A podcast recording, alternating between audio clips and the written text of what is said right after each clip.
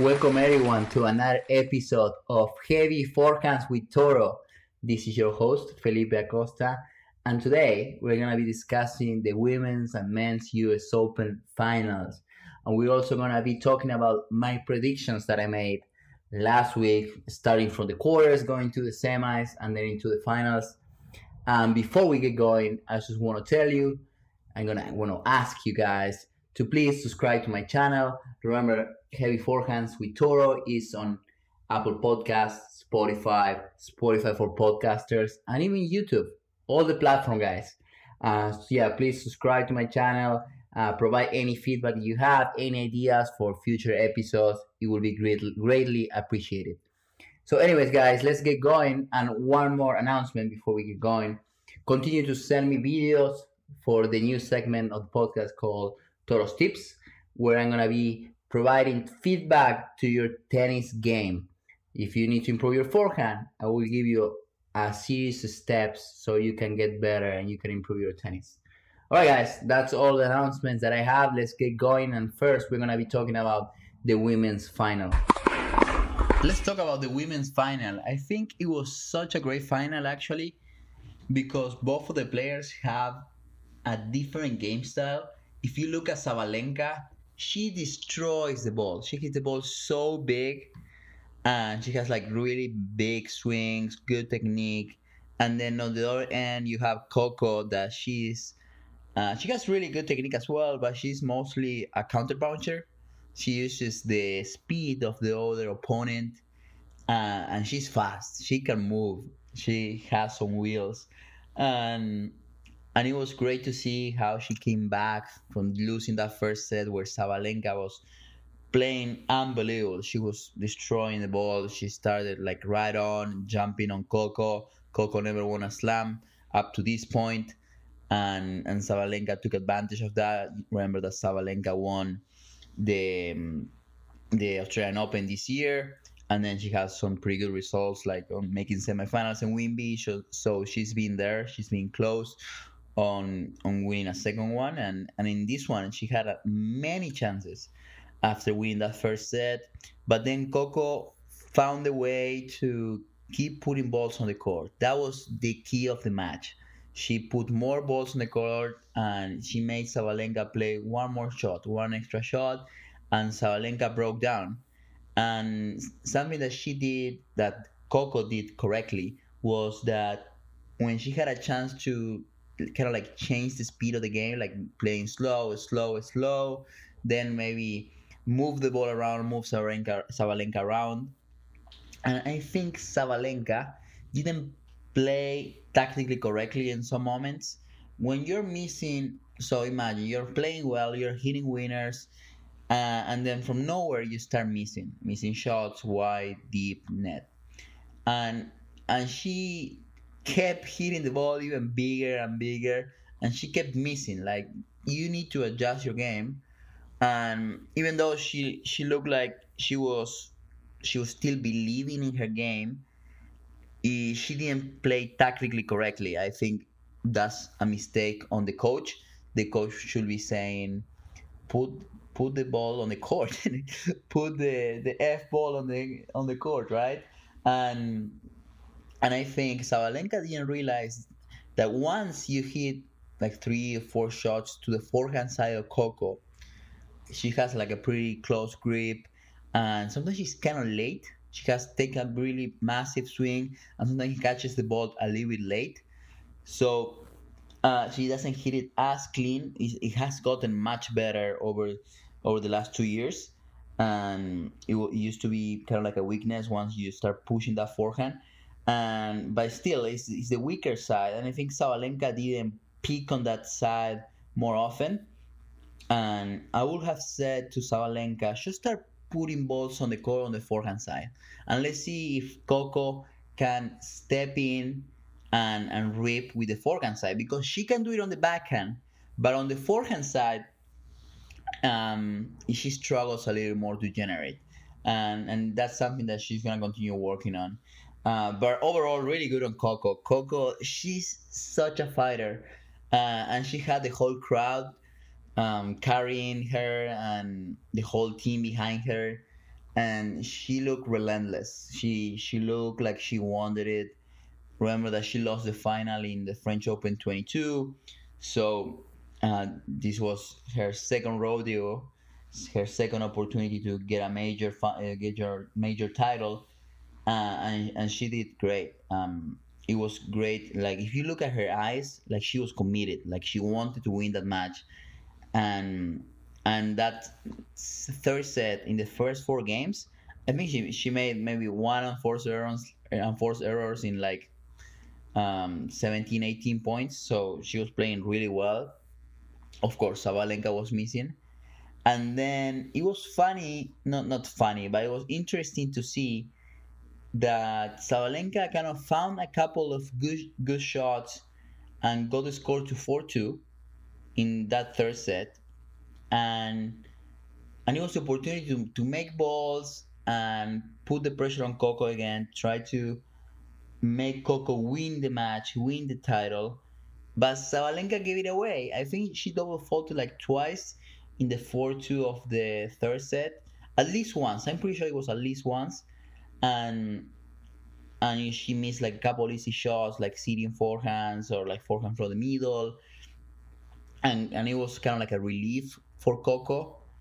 Um, Coco, the game before, she got broken after missing uh, on her end because Sabalenka was putting more balls on the court the game before, and Coco missed, and so it was the opportunity for Sabalenka to put the score at 4-3, but instead Coco went on to win 5-2, broke again, and and that relieved some pressure from, from her, and yeah, and, and good for her that she she closed it out uh, six uh, two on that on on that third set and good for Coco. Congrats to Coco. I think she's gonna get many more, many more, and I think Sabalenka is gonna get many more. She um, she has the game. I think she has better strokes than Coco.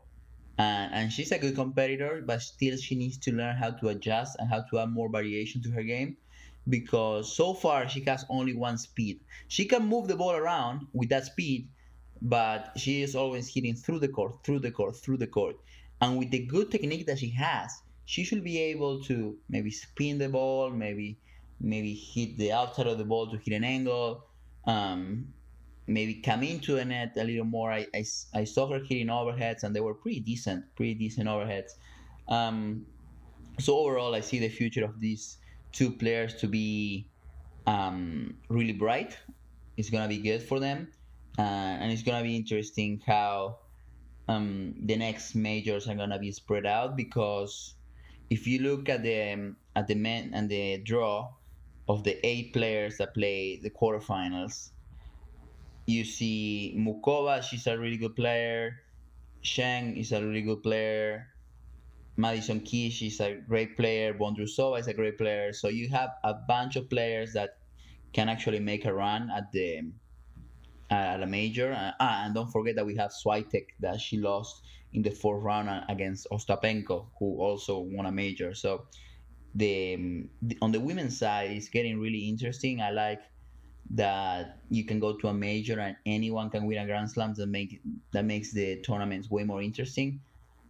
Like if you go and see the men's side, you're gonna see that it is it's either Alcaraz, Djoko, or Dani.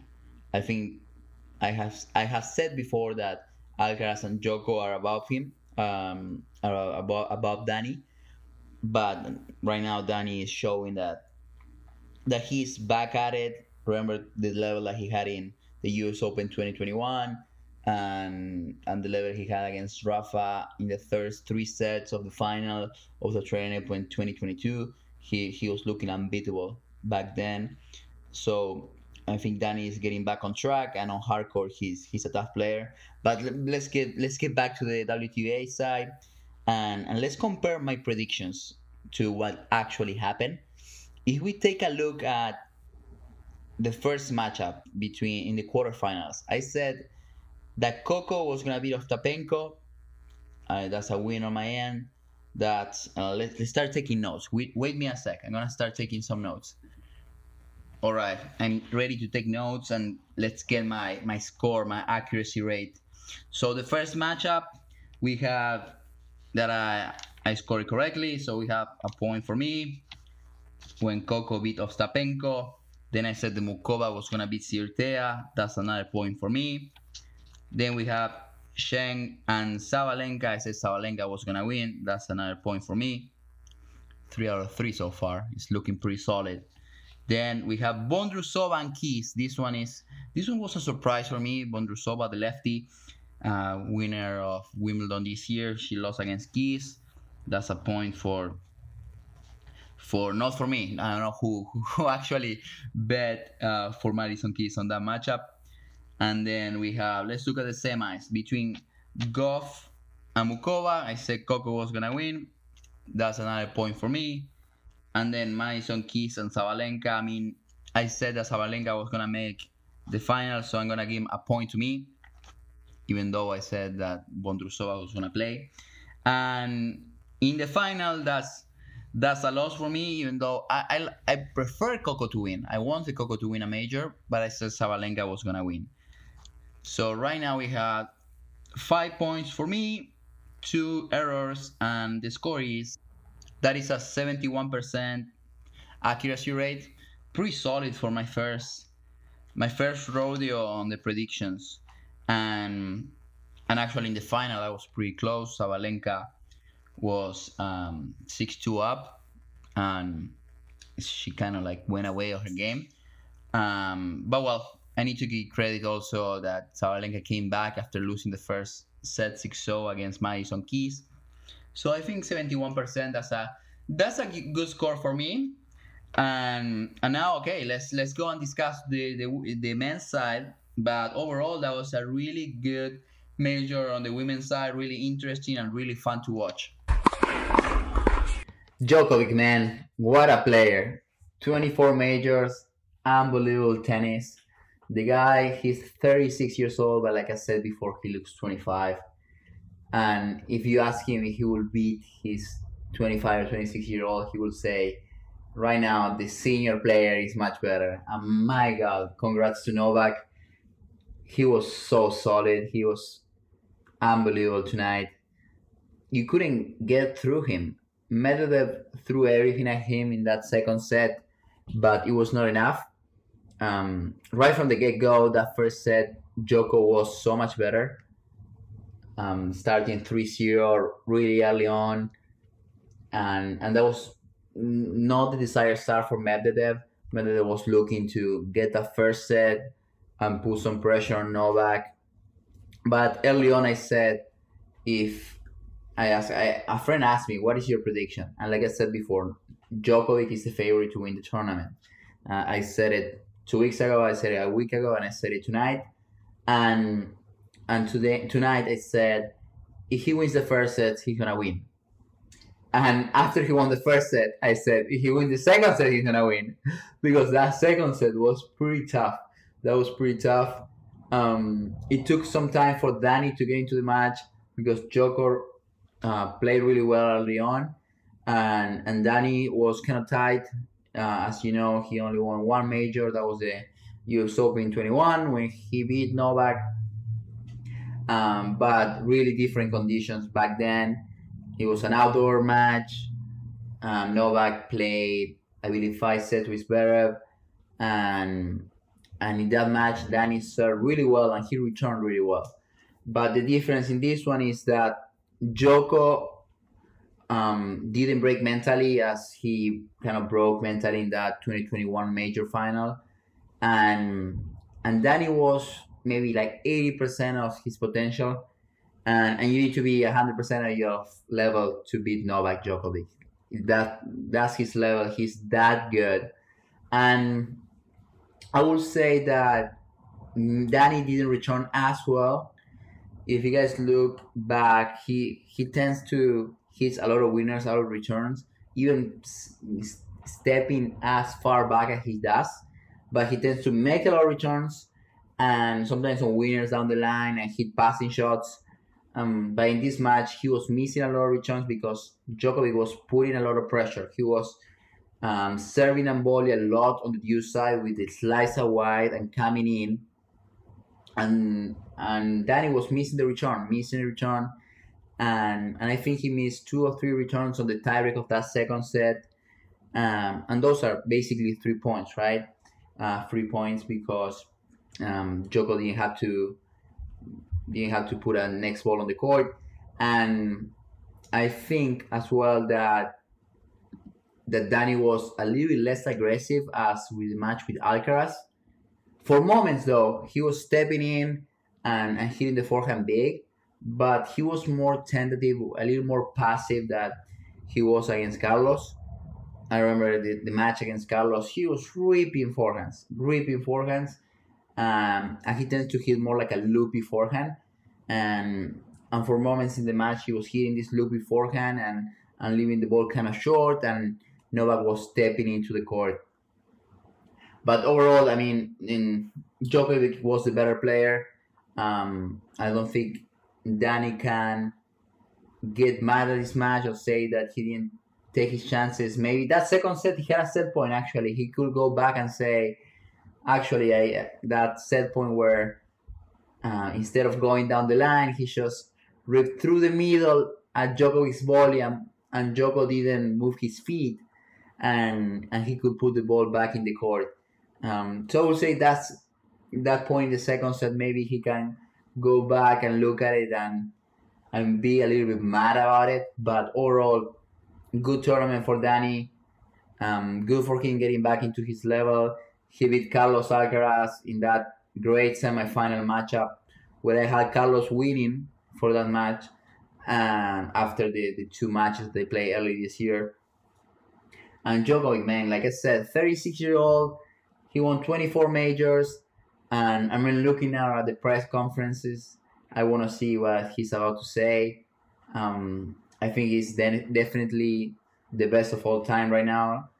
The debate is kind of over. I used to be a Fed fan, um, but now I, I really admire Djokovic. He's good for him, uh, well deserved. Getting more into the match details, after that second set, that was a battle. It was 100 minutes. Um, Danny was like kind of like drop his head, and the third set, Joko stepped on him. He won 6 2 fairly easy, and Djokovic felt really comfortable on the court. On that second set, Joko was looking a little more tired because the rallies were getting a little bit longer, and he was trying to finish them early, hitting drop shots and maybe changing down the line earlier or coming to a net earlier. But Danny was being solid. Um, but after that second set uh, win for Joko, Danny, yeah, Danny was done. He he kind of he didn't tank, but kind of his hopes went down significantly, uh, and you can see see it in his body language. If you guys have the chance to go back and look at his body language, after the second set ended, he was uh, staring down, um, looking at his box, and didn't move his head. He was getting his physio for his shoulder. I think it's fine though. I think it's just, you know, soreness from playing hours and hours of tennis these last two weeks. I believe he played over 15 hours of tennis, and maybe Joko a little less. Um, sorry, I'm staring right now at the screen, looking at both of them uh, receiving the trophies, and, and it's awesome to see that they they have a, such a good relationship together and they laugh at it. And there is it's a, it's a good rivalry. It's a, like a healthy rivalry, and and it's hilarious to see all the Djokovic team wearing the, the twenty four, uh, the jacket with the number twenty four. That's that's awesome. Um, I think uh, has been waiting since Wimby to to wear the jacket. Um, for sure, they had it ready in Wimbledon and it didn't work out. Um, but yeah, anyways, guys, um, now let's let's talk about my predictions. Um, since I made some predictions in the last episode, so I just want to compare how I did. I think I did pretty solid. The most important one, I got it. I said Joko was gonna win the Open.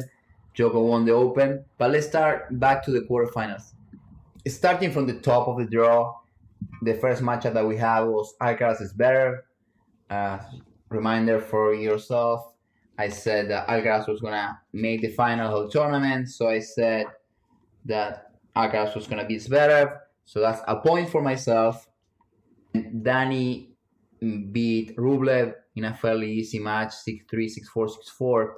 I said easy on the score, but it was actually it was a battle. Um, Rublev was up a break in, in many instances, but that's another point for myself. Then we have Tiafoe losing against Shelton. I actually had Francis winning that one, so that's a point against myself. And then we have Joko beating easily Taylor Fritz. That's another point for myself. So I went 3 1 on the quarterfinals. And then Danny surprised me beating Alcaraz. I had Carlitos and Joko playing the final. And, and Carlos didn't take his chances in that match. That first set where I think he had like six or seven break points and he didn't break. Um, and missing like easy returns. I mean, he, he kind of lost that set. Um, but good for Danny. That's another point against myself. And then we have on the other semi-final matchup where uh, Djokovic beat, beat Shelton, and, and it was hilarious. His celebration with the with the telephone, uh, the same celebration that Shelton did against Tiafoe, and good for Joko. And then I said in the final that Joko was gonna win, and Joko won, and that's five two for myself. It's same percentage as in the women's side. Like I said before, that's um, a five uh, 71% accuracy rate. That's pretty decent, and and the most important one, I, what I said was that Joko was gonna win, and Joko won his 24 major title. And good for him. Congrats for Joko. Congrats for Danny for an amazing week. Um, it's been two weeks of great tennis. I really enjoy watching the U.S. Open. There's always uh, such a good vibe. Um, the the stands are full. There's a lot of stars, actresses, actors on the stands. Um, it brings the best of the, the American people, and and that's that's all that we have for the majors of this year. Um, some of the players are gonna go and play the Masters 1000 uh, towards the later part of the year. I think we have Shanghai and Paris in about starting month and a half maybe, um, and then the ATP World Tour Finals in I think last week of November or first week of December. Uh, but the best part of tennis is over, which is kind of sad. Anyways, guys, that's all what I have in, in terms of the US Open. All right, tennis lovers, that's all what I have for today. I hope you enjoyed this one. For the next episode, we're going to be talking about the AI model created by IBM in order to predict the tennis matches. And I hope you guys have a beautiful, a wonderful start of the week. And this is it, guys. Have a good one. Take care.